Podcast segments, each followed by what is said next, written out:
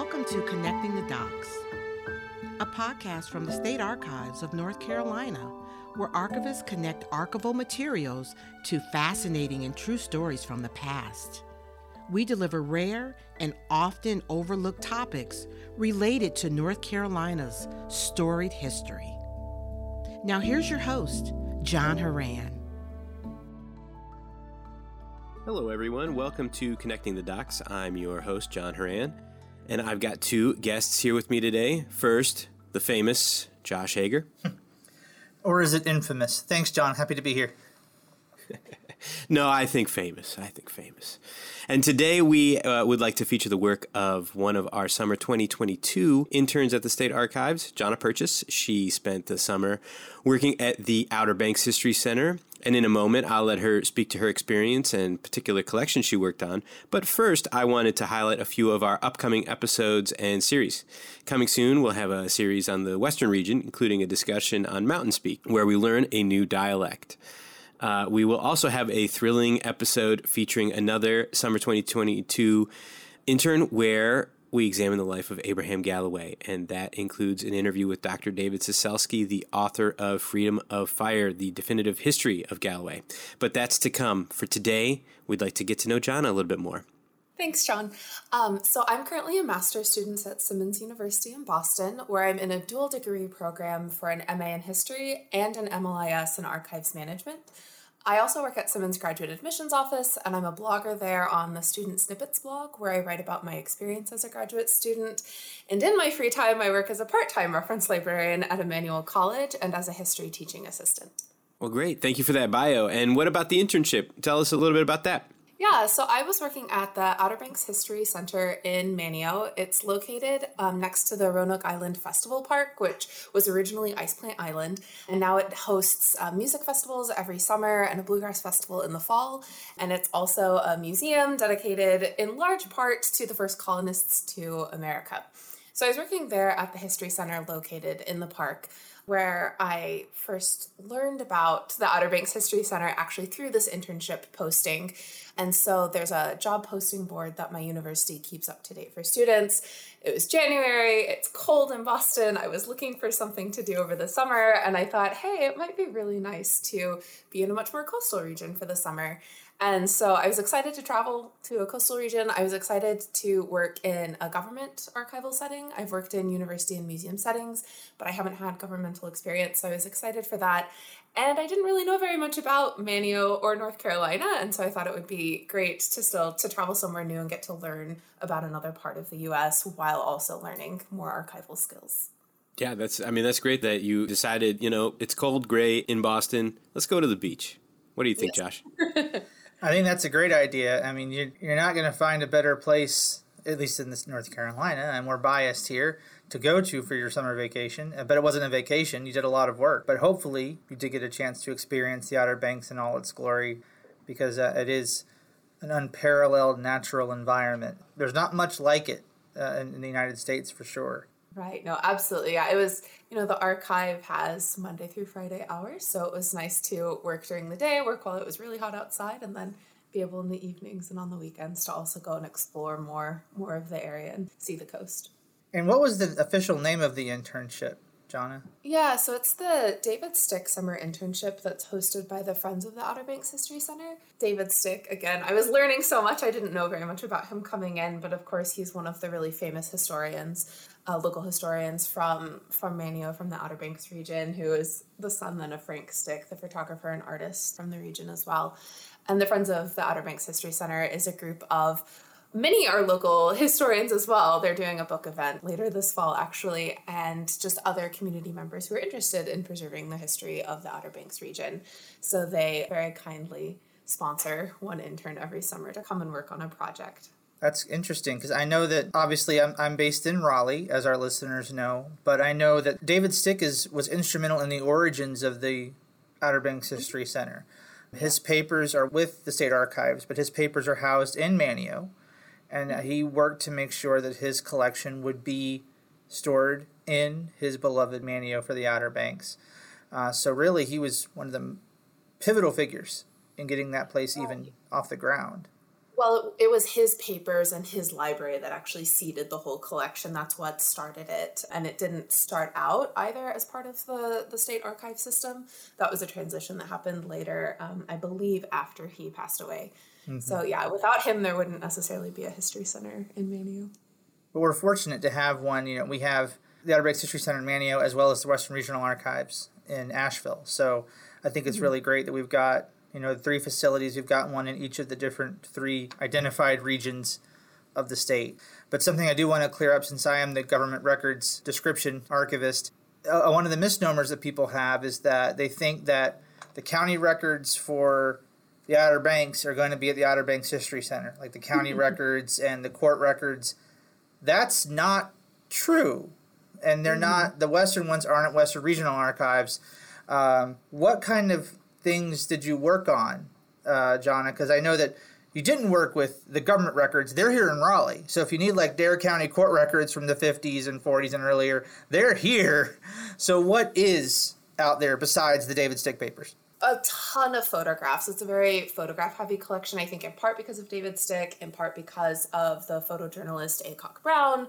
Um, we have a current donor as well, Drew Wilson, who has donated many photographs and is still donating. Or it's actually a very photograph and, and negatives, slides heavy collection, which was really interesting to learn about, but not necessarily what I worked too much with. The actual collection that I worked with are the John Wilson papers. And John Wilson is a prominent Manteo citizen he was elected mayor of Manteo in 1980 when he was only 27 years old. Um, he was both the mayor of Manteo during the 80s and then again in the early 2000s. And in addition to that work on sort of a civic engagement um, and local government level, he also was a prominent architect both in Manteo and throughout the Outer Banks. And he was really interested in historic preservation. So, both um, older houses that had historical significance, making sure that as those houses needed repairs, or in some cases when families needed to expand those houses, making sure that the historical integrity of the design was preserved, but also working to develop this architectural style that was um, fondly known as the Outer Banks vernacular. And so, keeping the houses that were built looking more like early Manteo, and also working on some commercial building as well, making sure that businesses within Manteo didn't look like you could drive anywhere in the state of North Carolina and see that business, but making sure that it really blended into the existing style and small town feel of Manteo. And so I was brought into work with his materials, which we had divided up between sort of his government work as a mayor or as a commissioner of Manteo, because he also served frequently as commissioner when he wasn't a mayor. Um, so we had that. We had his boards and committees. He was really instrumental in many different boards, um, including the um, the Roanoke Island Historical Association, which is the governing body that works directly with the Lost Colony play. There was the Outer Banks Preservationists. Um, he worked on all sorts of things, even the um, preserving of the wild horses in Corolla. Um, so just a lot of different boards and committees really focused on the historical and ecological preservation of the Outer Banks region. So we had that as a section as well within his papers. We, of course, had all of his architectural files. So there are a lot of blueprints in, and we're going to, in the near future, be getting even more of those blueprints to go in with a lot of the more uh, nitty gritty design, communication, contracting materials we already have for his architectural files. And then we just have personal materials from him as well that really help to show kind of who he was and how he fit in and knew people within the community as well, and some of his personal projects, like several of the inns that he either helped to build or that he himself ran while living in Manteo. So I was brought in to folder that collection, which was originally in about 52 banker's boxes, which then, in more archival terms, we calculated it out to be about 45 cubic feet of materials, plus oversized materials as well. Um, so I was brought in just to take, you know, all of those papers that are just, you know, sitting next to each other in a box and try to make sense of them and put them into folders that fit into one of those four series that had been established and try to take out materials if we felt this isn't necessary.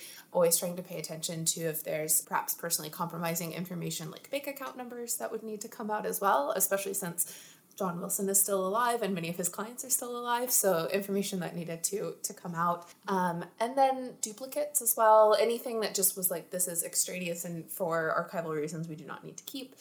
And so that was initially the project that I was brought on to do. But then it didn't take as long as was expected. I think I, for one, felt definitely like I haven't gone through a collection this big. I don't know how long this will take. I want to make sure I finish it in time. So I had a lot of fire under me to make sure I finished in time, which then translated into finishing early. Um, so beyond just foldering the collection, then um, I was able to sort and organize the materials, put them into their series, and then organize those series as well, either alphabetically or chronologically, depending on what made the most sense. Particularly like Mehr materials that are just dated by year; those those make a lot of sense to put chronologically rather than than alphabetically by month, um, so that you can look at it through a whole year. So organizing all of those materials, refoldering we ordered the 160 archival clamshells for you know kind of a, a silly name for them but the, the clamshells that you put these folders into which came in giant boxes they were that was a really fun kind of christmas day type delivery. So then putting all the folders within those boxes um, creating the labels for those those boxes so that now when someone comes in the reference desk can go and actually know which of the 160 clamshells are needed to be pulled for that patron um, and then also working on the finding aid as well. And so most of that finding aid um, was written before I finished. Migrating the Excel spreadsheet over into the finding aid is kind of the last step that needs to be done. Um, and we're also waiting on the accession number, which is important as well for getting this into the system. So it really started out on, you know, just kind of the initial part of the archival workflow and then ended up being that I got to kind of see this collection all the way through um, to its end, which was really rewarding for me, especially since this is my first time working in an archive rather than a library. I really, I think I understand the process a lot more now, having gone through it myself. Yeah, certainly. I mean, that's that's a tremendous amount of detail, and I think we'll have a little bit more to kind of dive into when we get into the papers. But going back to the beginning, you know, you're talking about, you know, you were brought on for these papers, but Josh asked the question of what's there, and you gave a little sense of that. But what was the first thing you did when you walked into the archives? The first thing that I did really ended up being a bit of a curveball for me because I was supposed to come in my first week and start working in the archive, getting the materials, learning how how the Outer Banks History Center did things. Um, and then the very day I had booked my travel accommodations to drive from my family's home in Texas to North Carolina. Like I booked my hotels, I had it all planned. It was gonna, you know, be a nice little road trip.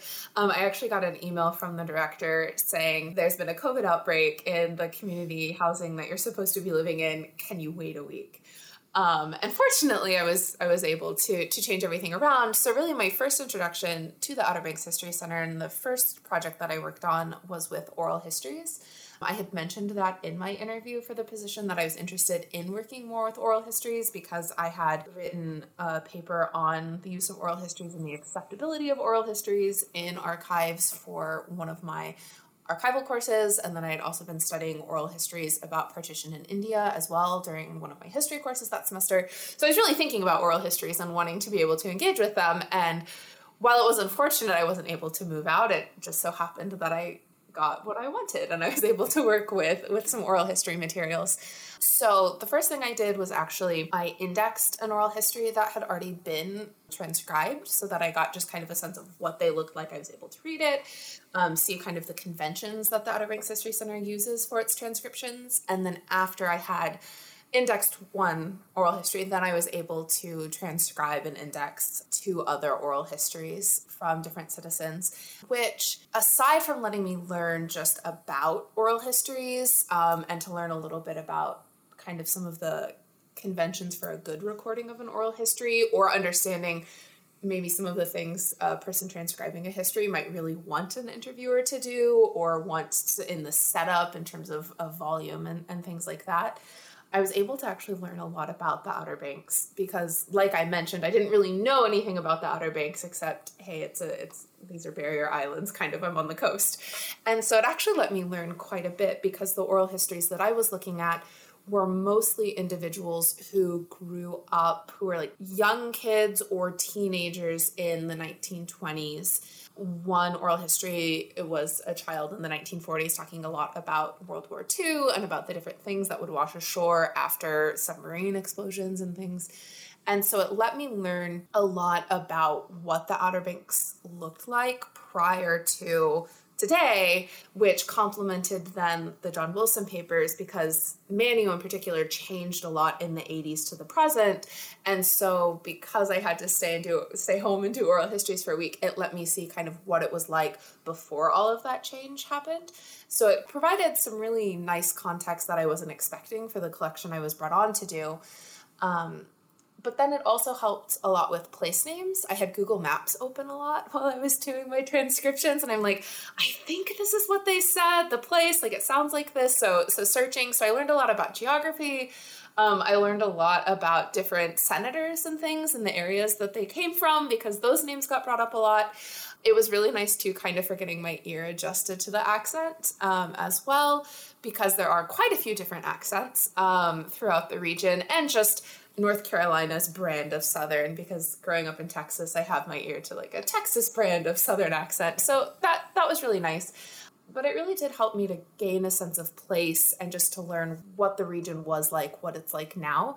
One of the the favorite oral histories that I listened to was um, by Stanley Beecham, who he was a child living on the north end of Duck in Caffey's Inlet during World War II, and he was one of the children who got to go and beachcomb after submarines had unfortunately been blown up and then things had washed ashore the coast guard always they they cleaned what they needed to and then they just let the kids scavenge for whatever they wanted. And so i remember listening to that and that was really fascinating to me. And then he also talked a little bit about some of the bridges or the lack of bridges um, which was really fascinating to me once i actually drove on bridges to get here. And so i actually have a clip of that that interview with him talking about the bridges um, if you'd like to play it. From that, I was transferred to a 95 foot patrol boat in the Norfolk Harbor, and then they transferred the ship to um, a 95 foot to Ocracoke. And I said, Why are you sending me to Ocracoke? I've never been there. That's a foreign country. They couldn't come up to our area. There's no bridges or nothing. They went to Little Washington and places to get their groceries and Pepsi Colas and mail.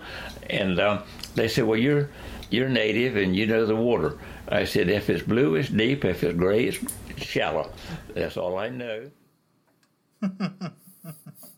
what a terrific clip! I love it. If nothing else, listeners, if it's blue, it's deep. If it's gray, it's shallow. Remember that. Words to live by. Exactly. But it was small details like that, like learning there weren't bridges and that the different parts of the Outer Banks really, in some ways, were isolated from each other or connected to other places based on how easy it was, you know, perhaps to sail to them and to to get their Pepsi Cola and all the essentials. And so it was small things like that that at the time I was doing the oral history, I'm like, oh, that's interesting. Like I'm learning. But then once I actually was living in the region, I realized how well that prepared me to kind of understand why Manteo looks the way, why the Outer Banks looks the way that it does, mm-hmm. just based in terms of accessibility in the last 100 years. So I want to point out for our listeners who might not be as familiar with the geography of the Outer Banks, when he says the folks in Ocracoke had to get to Little Washington for groceries. Little Washington is in Tyrrell County which is spelled T Y R R E L L, which is not at all, at all how you think it sounds, but it is. Ocracoke is down near the southern end of the upper Outer Banks, and Tyrrell County is due east of Manteo, but you have to go through mainland Dare County first, which is now mostly the Alligator River Refuge. Even by car, that trip's going to take a long time. By car and boat, in the 40s, you're talking about a full day to get your groceries, to get your Pepsi Cola. So, I mean, it's not an exaggeration. I mean, it's a completely different life here in this clip. Uh, well, and what was interesting to me, too, seeing how far it took just to do that, there were, while I was visiting, there were some parts, you know, of the Outer Banks that I was interested in driving driving to and visiting. And, you know, from Manteo, if you drive just due east, then you end up in Nag's Head and then going further south there are some of the more historic areas. There's the Cape Hatteras National Seashore and things. And, you know, from these oral histories, I was like, oh, I'm interested. I want to go down and see these places. And then seeing a map and realizing it's a one way road each way and it's a three hour drive and on a weekend it can be even longer because that's when when tourists are coming to the region and so even today in some in some ways it can feel a bit remote trying to get to get to these places that mile wise are not necessarily very far but still just the infrastructure put into place and the amount of, of traffic on those roads still makes it kind of hard to get get to some of these regions and maybe something that the people who live there enjoy and they like having a slightly more isolated um, kind of little community as well. And that that's really great for them. And for me it was something of oh i don't do i do i have enough gas in my tank if i have to sit sit just like in traffic for three and a half four hours like can, can i make this trip but yeah it's really it's really interesting even today to see some of that and there are parts of that road that are so narrow that you can see the water on both sides within a few feet of mm-hmm. the road I mean, mm-hmm. they literally took the entire area available to make the road to get down to the rest of the island. It's an amazing drive if you've never done it, but it is a long drive. Yeah, I think maybe do it during not tourist season. yeah. Might My wife and I have gone during winter, uh, and it's still beautiful in winter, and it's not nearly as crowded. yeah, I think that might be the answer there, and it's it's just fascinating to me to think about like Wilmington to to the Outer Banks to Manteo, for example it's almost faster to go from Wilmington to Raleigh to Manteo than to go try to go up the coast. And that to me, it, it just illustrates they're both coastal, and yet at the same time, it just illustrates the difficulty of travel in that region. You know, and it's not it's not obvious to an outsider. But if you're doing oral history, you're learning about it, you're getting that the geography, and then you're sitting in it, it becomes very obvious. yes. so what about the other things that the the Outer Banks does that, that you were uh, part of, or that you you weren't a part of but saw happening? Some of the other things that I was able to be a part of included creating a small display um, using the John Wilson papers. So once I'd finished processing those materials, then I was able to take some of his materials on the celebration of America's 400th anniversary because that happened in the 1980s from 84 to 87. Um, it was big both for the state, but particularly for Manteo and the Outer Banks region, and they really used it as a, a means of revitalizing through tourism the area. So I was able to create a display in a multi shelved cabinet that we had in the reading room um, that was just sitting empty, and I was able to take materials and use those to create a, an exhibit so that when we have patrons coming in in sort of the lobby, there's one exhibit there for them, but then if they come into the reading room, there's another exhibit that they can look at.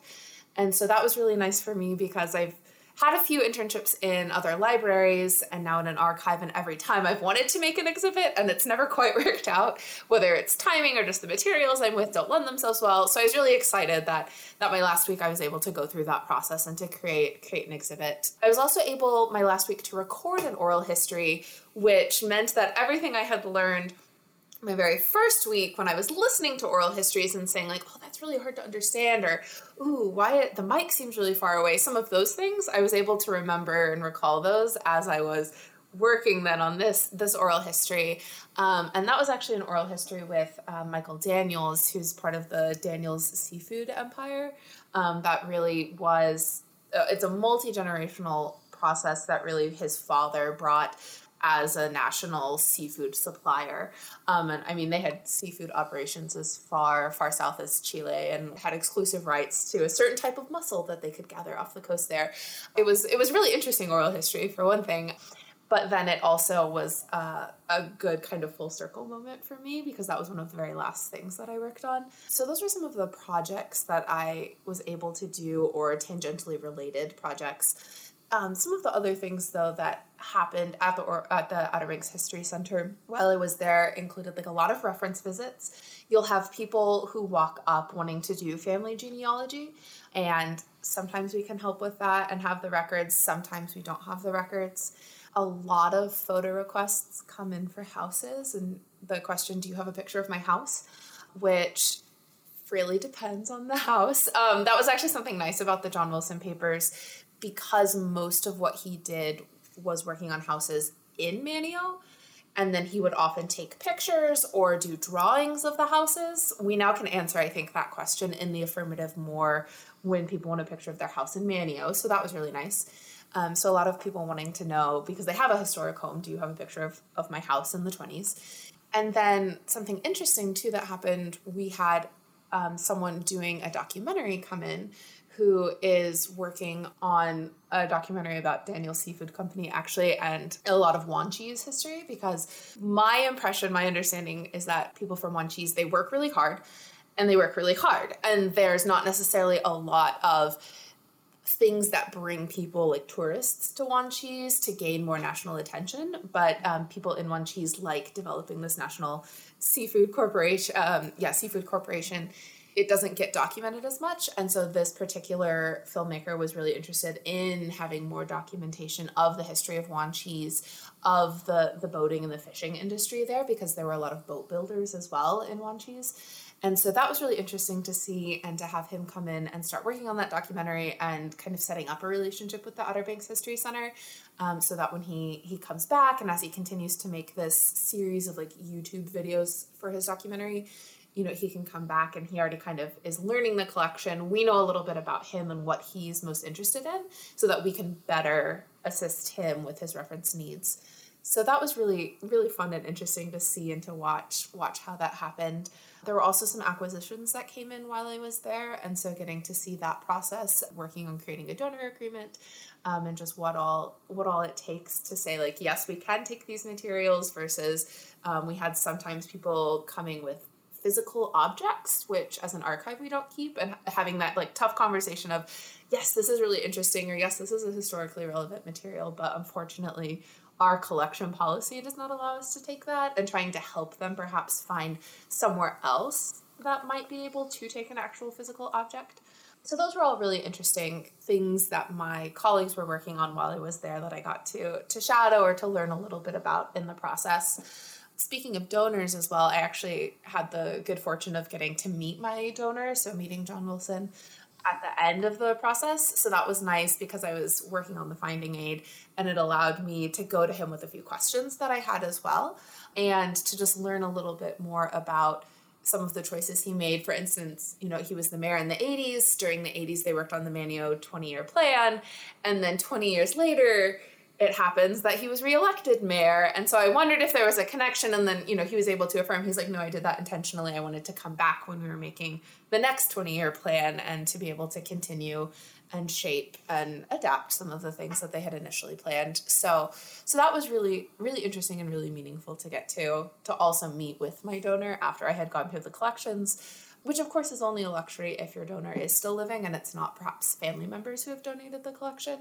So that was also a really really interesting and meaningful part of understanding like donor relations and, and donor agreements as well. We'll take a short break now, but when we come back, we'll hear more about Jonna's internship and we'll hear about her interactions with the Wilson Papers specifically. Hey, Deshawn, do you have any plans for Black History Month? No. You know of any events coming up? I sure do. The annual African American Cultural Celebration event at the North Carolina Museum of History. Mark your calendar for Saturday, January 28th from 10:30 to 4:30. This year's theme is Pathways to Freedom: to learn, to vote, to build. Oh, tell me more about it. Well, it's an annual event. It will be the 22nd year that this celebration has been going on, and it serves as the statewide kickoff to Black History Month in North Carolina. Will they have stuff for kids? Yes, it's for the entire family, from the little bitties all the way up to your grandparents. It's a celebration for everyone. It brings together African American community members, organizations, authors, artists, musicians, filmmakers, scholars, and more from around the state. Oh, so I'm assuming this will be in person and not virtual. Yes, both. It will have a virtual Education Day event on Thursday, January 26th from 9 a.m. until 2.30 p.m. So go to the North Carolina Museum of History's website and sign up. I'm so excited that this main event will be back in person this year. That's great. I will add this to my family calendar and send it out to all my friends as well. I'll see you there. Oh, and don't forget to visit the North Carolina State Archives to research your family's history and to learn more about North Carolina's history. Thanks for listening. Now back to the show. Yeah, it sounds like it was a real comprehensive internship. I mean, you know, you're doing all sorts of work from refoldering to, you know, meeting people, interviewing, and, and getting a, a real sense of how I think an archives uh, uh, with a with a lowercase a should ideally work, and that's you know you, you, donor relations, and at the same time when somebody comes in asking for something, you know having that strong relationship, learning about the collection, but also learning about the researcher. You know, in the case of that documentary filmmaker it, it can be helped streamlined in, in the future and more efficient. I think that's great. You know, and so you mentioned your work with Wilson and how you got to speak with him. And at the beginning of this discussion, you talk you talk, gave some depth about that. But I was kind of wondering if you'd like to go into a little bit more detail on why exactly this collection was chosen for this internship. Yeah, absolutely. So through the interview process for the internship itself, the director asks questions a little bit about just what are your interests. Um, because while the Outer Banks History Center has done a really good job of getting through a lot of its backlog, it's an archive and there will always be backlog. There will always be collections that still need processing.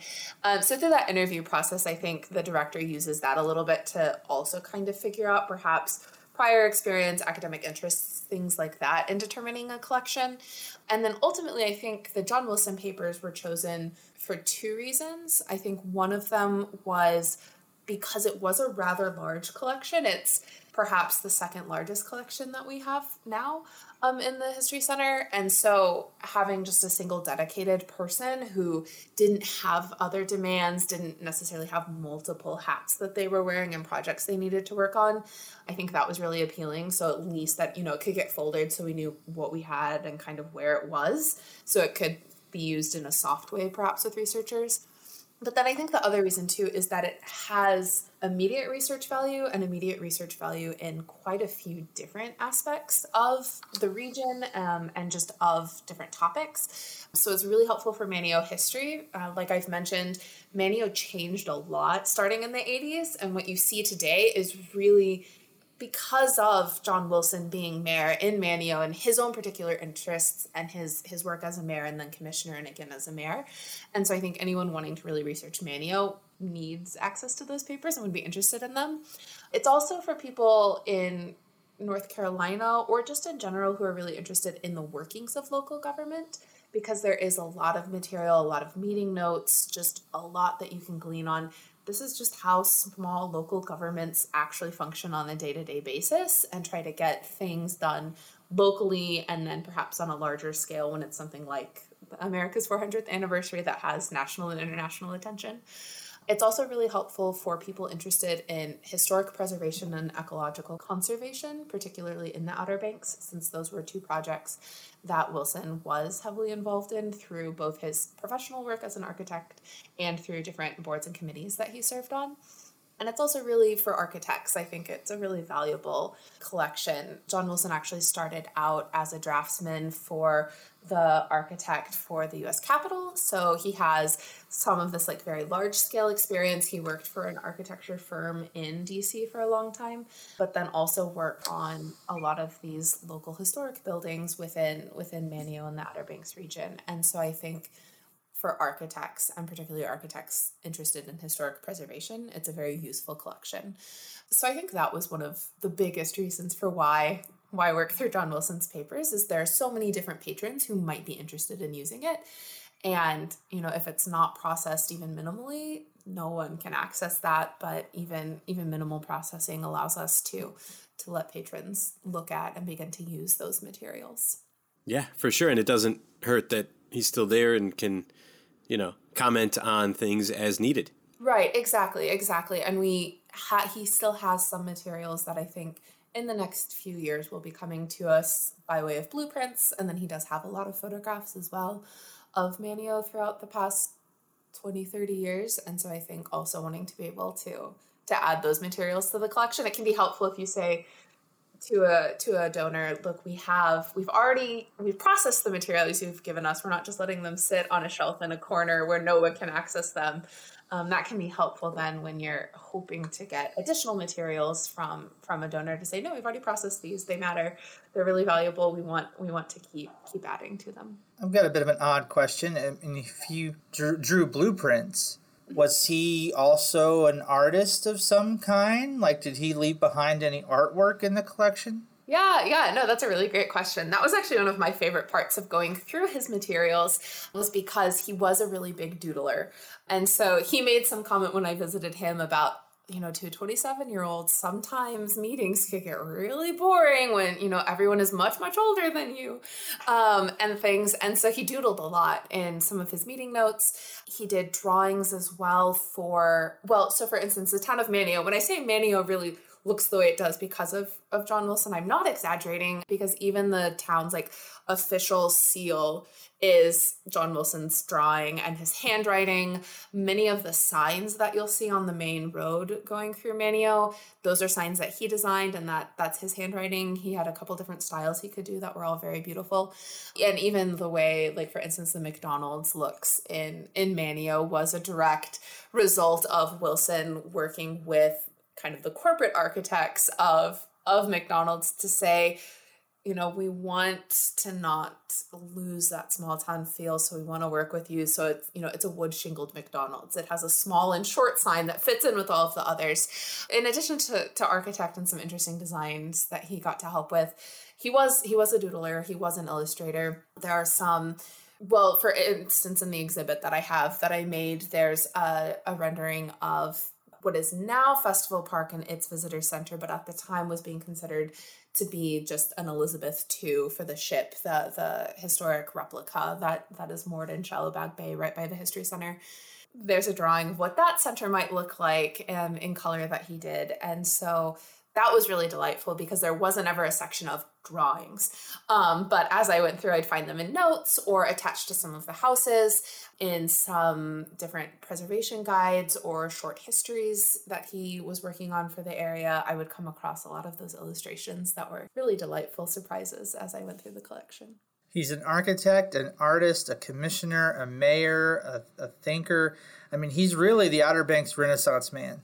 Absolutely, absolutely. The most, you know, that old meme, the world's most interesting man. Well, he's the Manteo's most interesting man with all these different absolutely. hats that he wore. Yeah, absolutely. Yeah, I, I think given that he is such an interesting person, that you know maybe there's not a whole lot of surprises in the collection. But I'll ask you: Did anything kind of pop out? Either maybe it was in the processing, I don't know, but it could be in the collection or the processing. Anything that pop out that was a sort of a surprise to you? Oh, that's a good question. I think so. One of the things that surprised me, I was processing part of um, some of his architectural materials, and I was looking at blueprints for this this house that was designed as intern housing for Festival Park, um, because early in Festival Park's history, they had a robust intern program, and I was looking at it and I was like, this is interesting. And then I was looking at the street corner that it was positioned on and the street names. And I was like, wait a minute, I know where this is. You know, it's like visually I can tell you where things are in Manteo, but I can't necessarily rec- like recognize all the street names. But I was like, no, I know these names. And then I was like, wait a minute, this is where I live for my internship right now.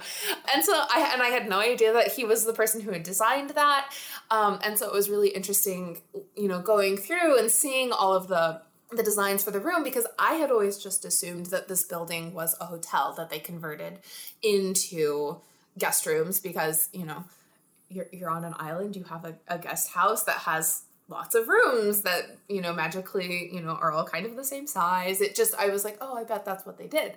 And then i came to find out that the person whose papers i was processing no he actually like specifically designed this for interns to live in. And so that was really cool and a very nice like personal connection which in general all of these connections the things you know i was learning about the mcdonald's or the Manteo town logo this this community housing um, i was able to share that with the people the other interns that i was living with in the house. And that was really fun as well because many of them were working together either at the coastal studies institute or at the aquarium that's on on the island And so, you know, they had things in common. They had things from work to talk about, and then it's just me at the archive. And so it was really fun to be able to share with them, like, oh, hey, you know that thing you drive by every day? Like, I can tell you why it looks that way.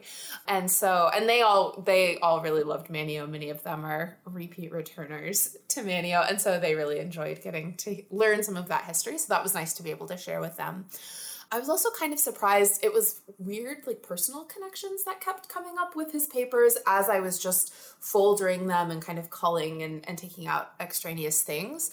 So, for instance, he had a map of Boston from the 80s that happened to like just barely include the street that I live on in Boston. Whereas today, if you go to a visitor bureau, where I live is not on the map anymore. Um, it doesn't quite make the cut. And so that was like really interesting to see. And I was like, oh, huh. And I was going through another time architectural files for the band shell that we have on Festival Park for the music festivals. And there were a few photographs in it. And I looked at them. I was like, this looks an awful lot like someplace I already know. And then as I'm continue going through, it's, oh, this is the Lake Harriet bandshell in Minneapolis. And I did my undergraduate studies close by to Minneapolis. And so I had spent time walking around that bandshell and kayaking in that lake past it. And I was like, how does this happen? And then very near the end, this was the weirdest connection to me, I think, is that he had a box of letters and things and it was just a personal you know he had gotten something shipped.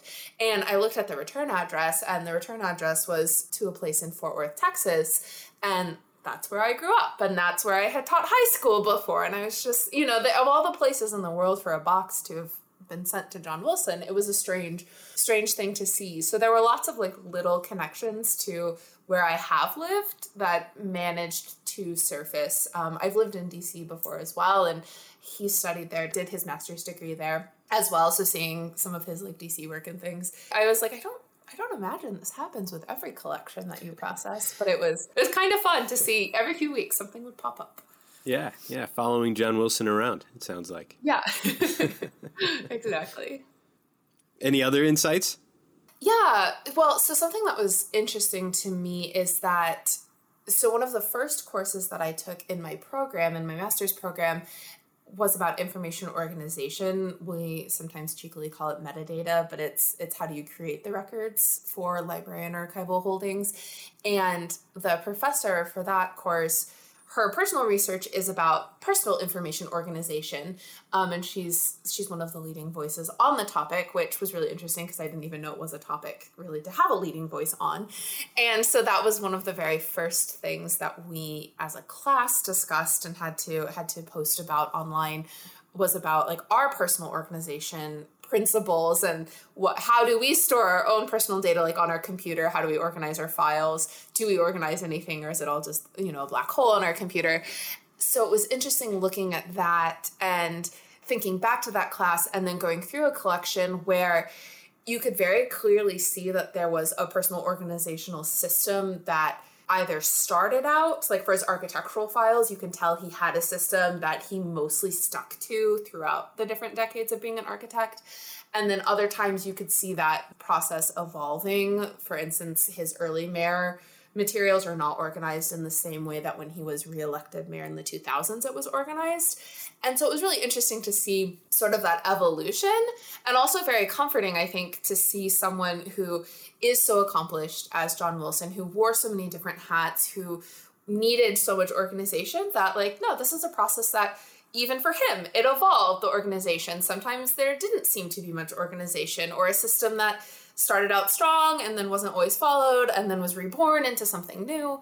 And so that was kind of comforting to see that it's not that not everyone is super super organized always in their files and the rest of us, you know, are just very chaotic and messy in how we organize our materials. It was another very unexpected kind of connection back to something I had done in my coursework, seeing it like practically play out and then seeing how that how personal organization systems and the adherence or lack of adherence to them actually influences then how I myself as an archivist am going to process, folder, and then later organize materials that I receive. So I think that this is actually a good time for a little archive science tidbit. Do, do, do, so, what Jana is describing here is a term that we archivists use evidentiary value. So when you're doing research in collections, typically as a listener, dear listeners, you're doing research in archives, you're looking for informational value. You're looking for the actual information that is in a record. You know, in this case, like for example, in in his papers, you're seeing, oh, he suggested McDonald's change the dimensions to fit Manteo's structural requirements. That's the information in the document. But evidentiary value tells you about how something worked, how an organization worked, how the town of Manteo worked, or in this case, how an individual person worked. So it's not the information itself in this case, but John is able to gather the information about his various aspects of life and how he organized his life through how he changed and organized and didn't organize his papers. So sometimes it's just as important to see that layer of value to archives, the evidentiary layer, as it is the informational layer. So when you hear our archivists say evidentiary value, that's what we mean. And that's been today in archive science. Well, and Josh, when you talk about that as well, it it makes me think of um, the idea of original order and whether we keep materials in the exact order that we receive them because that was something that i was talking a lot with with my director when i was first going through the collection. You know how much original order do you keep? You know are you super super original archival old school about it? And you're like the exact order it came in is the exact order it stays in. Um, even if there's not a lot of sense that anyone can make out of that order or do you as the archivist come in and shape that order a little bit more so that for a researcher it's easier for them to make sense of materials? And so i think that was that was also something that i grappled with and really reflected on throughout the process because sometimes the original order seemed to make a lot of sense and then other times me the person trying to process it couldn't make sense of that that original order and then trying to understand how far to stray from that original order and and keeping the researcher in mind as well and how much use they get out of different orderings of the materials. Yeah. So, what did you end up doing? Where did you end up falling on that on, on that coin? Yeah, that's a great question. It depends, which I feel like is an answer you give a lot in archives, or at least my professors give that when we ask them questions. Like, well, it depends you know, sometimes I think it seemed really clear, for instance, looking at the architectural files for a particular project that might actually be split between like financial records in one file for a house and then like plats, which are some of the earlier blueprints, and then just like correspondence. For those, if it was really clear, like, hey, this financial record got put in a different folder and is not with the financial materials, it's important to bring that back. But then there were other times when, for instance, I was looking at his like mayor and commissioner materials, where it was really rather unclear why something from like April 1984 was in the materials for his like June 1984 meetings, but because you might have a need to refer back to something that was decided in an earlier meeting earlier in the year, or because you might be referencing that for a new precedent that you're setting in a different case or a different plan that you're creating, those I generally tended to leave. And so, you know, you might, as a researcher, go into June 1984 and there might be materials that are dated from an earlier month, but are still tied directly to board board actions because based on the amount of time I had to process the materials, the amount of materials I had to work through, and also because going through everything at that item level was kind of beyond the scope of my project, I didn't end up making some of those changes. So it sort of depended where I was like, I can clearly see this should belong with these other materials versus it's unclear why these materials might have gotten mixed. So I'm going to leave that original order. So it, it really depended on the situation. And it's interesting you say that because within government records, which we have a lot of those similar kind of records over here that he would have been involved with, not as much for municipalities, but we have a lot of those for counties and uh, things like that, state agencies that have minutes. We tend to do the same thing. So if there's, you know, records of a, a meeting within records of another meeting, we try to keep it there because it's it tells you that they discussed this event again, or they're going back to it again, and it's part of the discussion of that meeting. It goes to that evidentiary value.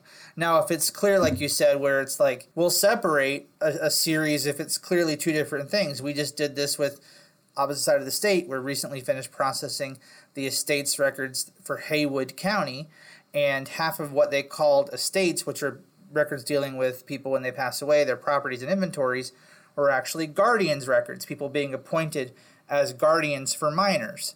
And so we clearly we separated those because they're clearly two different series that were just boxed together by Haywood County. But for mm-hmm. the proceedings and things like that, we tend to keep the order exactly as it is we receive it to reflect that order. So yeah, I agree. It, from from our angle for government records, it depends is also the right answer. That that makes me feel good. Then that makes me feel better about the choices I made. well, yeah, that was great. So um, we've talked a lot about about the collection. I think we really got an understanding of what's in the collection, who John Wilson was, your interaction with it, who you are. But I wanted to know, you know, so this collection and then the oral histories we talked about earlier. How can researchers sort of access these collections? So I don't know yet when the finding aid for the John Wilson papers will be on the Outer Banks History Center website, but that should be very soon. It does not yet have an accession number assigned. Um, we had some administrative changes at the History Center while I was there, and so the person that we had who could assign an accession number um, is working somewhere else. So we're waiting on people in Raleigh now. So maybe you can talk to somebody about that to get an accession number. And then, like, once we have that accession number, then it'll be um, searchable through any of the, the North Carolina um, State Archives um, search engines. But for now, if you go to the Outer Banks History Center website, that finding aid should be available on that website very soon. And then the oral histories, though, they are all processed and have accession numbers on the website. So, you know, searching for Stanley Beecham. If you want David Stick, there are David Stick interviewing people, um, but also interviews with him as well. And then the Michael Daniels is being processed and will come up, will be put online shortly as well. So those are all very searchable and are fully in the system. The John Wilson papers right now are just as a finding aid accessible through the Outer Banks History Center's website, or you can always call the Outer Banks History Center as well. Perhaps is somewhat old-fashioned means or can feel old-fashioned, but it's it's an archive, so why not? And so you can also just call and ask ask about that or ask to see that that finding aid too. Yeah, I was to make sure I emphasize to folks that just because you might not live within dr- driving distance of Manteo on a regular basis doesn't mean you can't find help with this. Just like us here in Raleigh and the folks at Western Regional, contact the folks in Manteo at the Outer Banks History Center if you have an interest in any of their collections. And you know, they can certainly help prepare you for a visit so you don't have to go in there multiple times. Or there, if you have a very specific request, like I want to see this one blueprint from this collection, they might be able to do it for you remotely. Don't think that just because you don't live in the Outer Banks that that's an impediment to using these materials. They they want to help you. We all do. Well, and I'll say too, as I'm sure it is in, in, in Raleigh and all, all of the archives across the state, I'm super impressed just with the amount of knowledge that the other archivists have of the collections and even at really granular levels for the photographs and things. And so if you do call ahead or, or send a reference email asking about it, giving them even just an afternoon to think about it, they're likely to come up with all of these other ideas of, oh, if you're interested in that, I bet you'd like this material from this collection. And their reference skills there are really, really outstanding, I think. And so talking with them ahead of time so they can pull even more things that you may have never thought of can be really helpful too. Yeah, I think, yeah. Um, I mean, I know that those folks out there are, are terrific folks. Same with the people in Western Regional.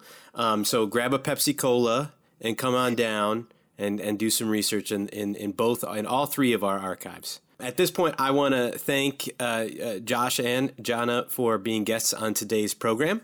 Yeah, thank you, John. Very welcome. Thank you. Very welcome. And uh, thank you, Jana, again, for not only connecting the docs with us with the Wilson papers, uh, but for also bringing a little slice of the Outer Banks to the rest of us and for giving us an insight into your internship. We appreciate the stellar work that you did, and best of luck moving forward. Thank you again for tuning in to another production of Connecting the Docs. Stay tuned for upcoming episodes on folk music in Western North Carolina, Mountain Speak, and the life of Abraham Galloway. Special thanks to our guests, Jana Purchase and Josh Hager, to our producers, Brooke Chuka and Shauna Carr, and to the voice you hear at the beginning and end of each episode, Judy Ellen Dotson. Thanks for joining us this week on Connecting the Docs make sure to visit our website, connectingthedocs.podbean.com, where you can subscribe to the show in iTunes, Spotify, Stitcher, or via RSS, so you'll never miss a show. While you're at it, if you found value in this show, we'd appreciate a rating on iTunes. Or if you'd simply tell a friend about the show, that would help us out too. If you like this show, you might want to check out our blog, History for All the People, at ncarchives.wordpress.com.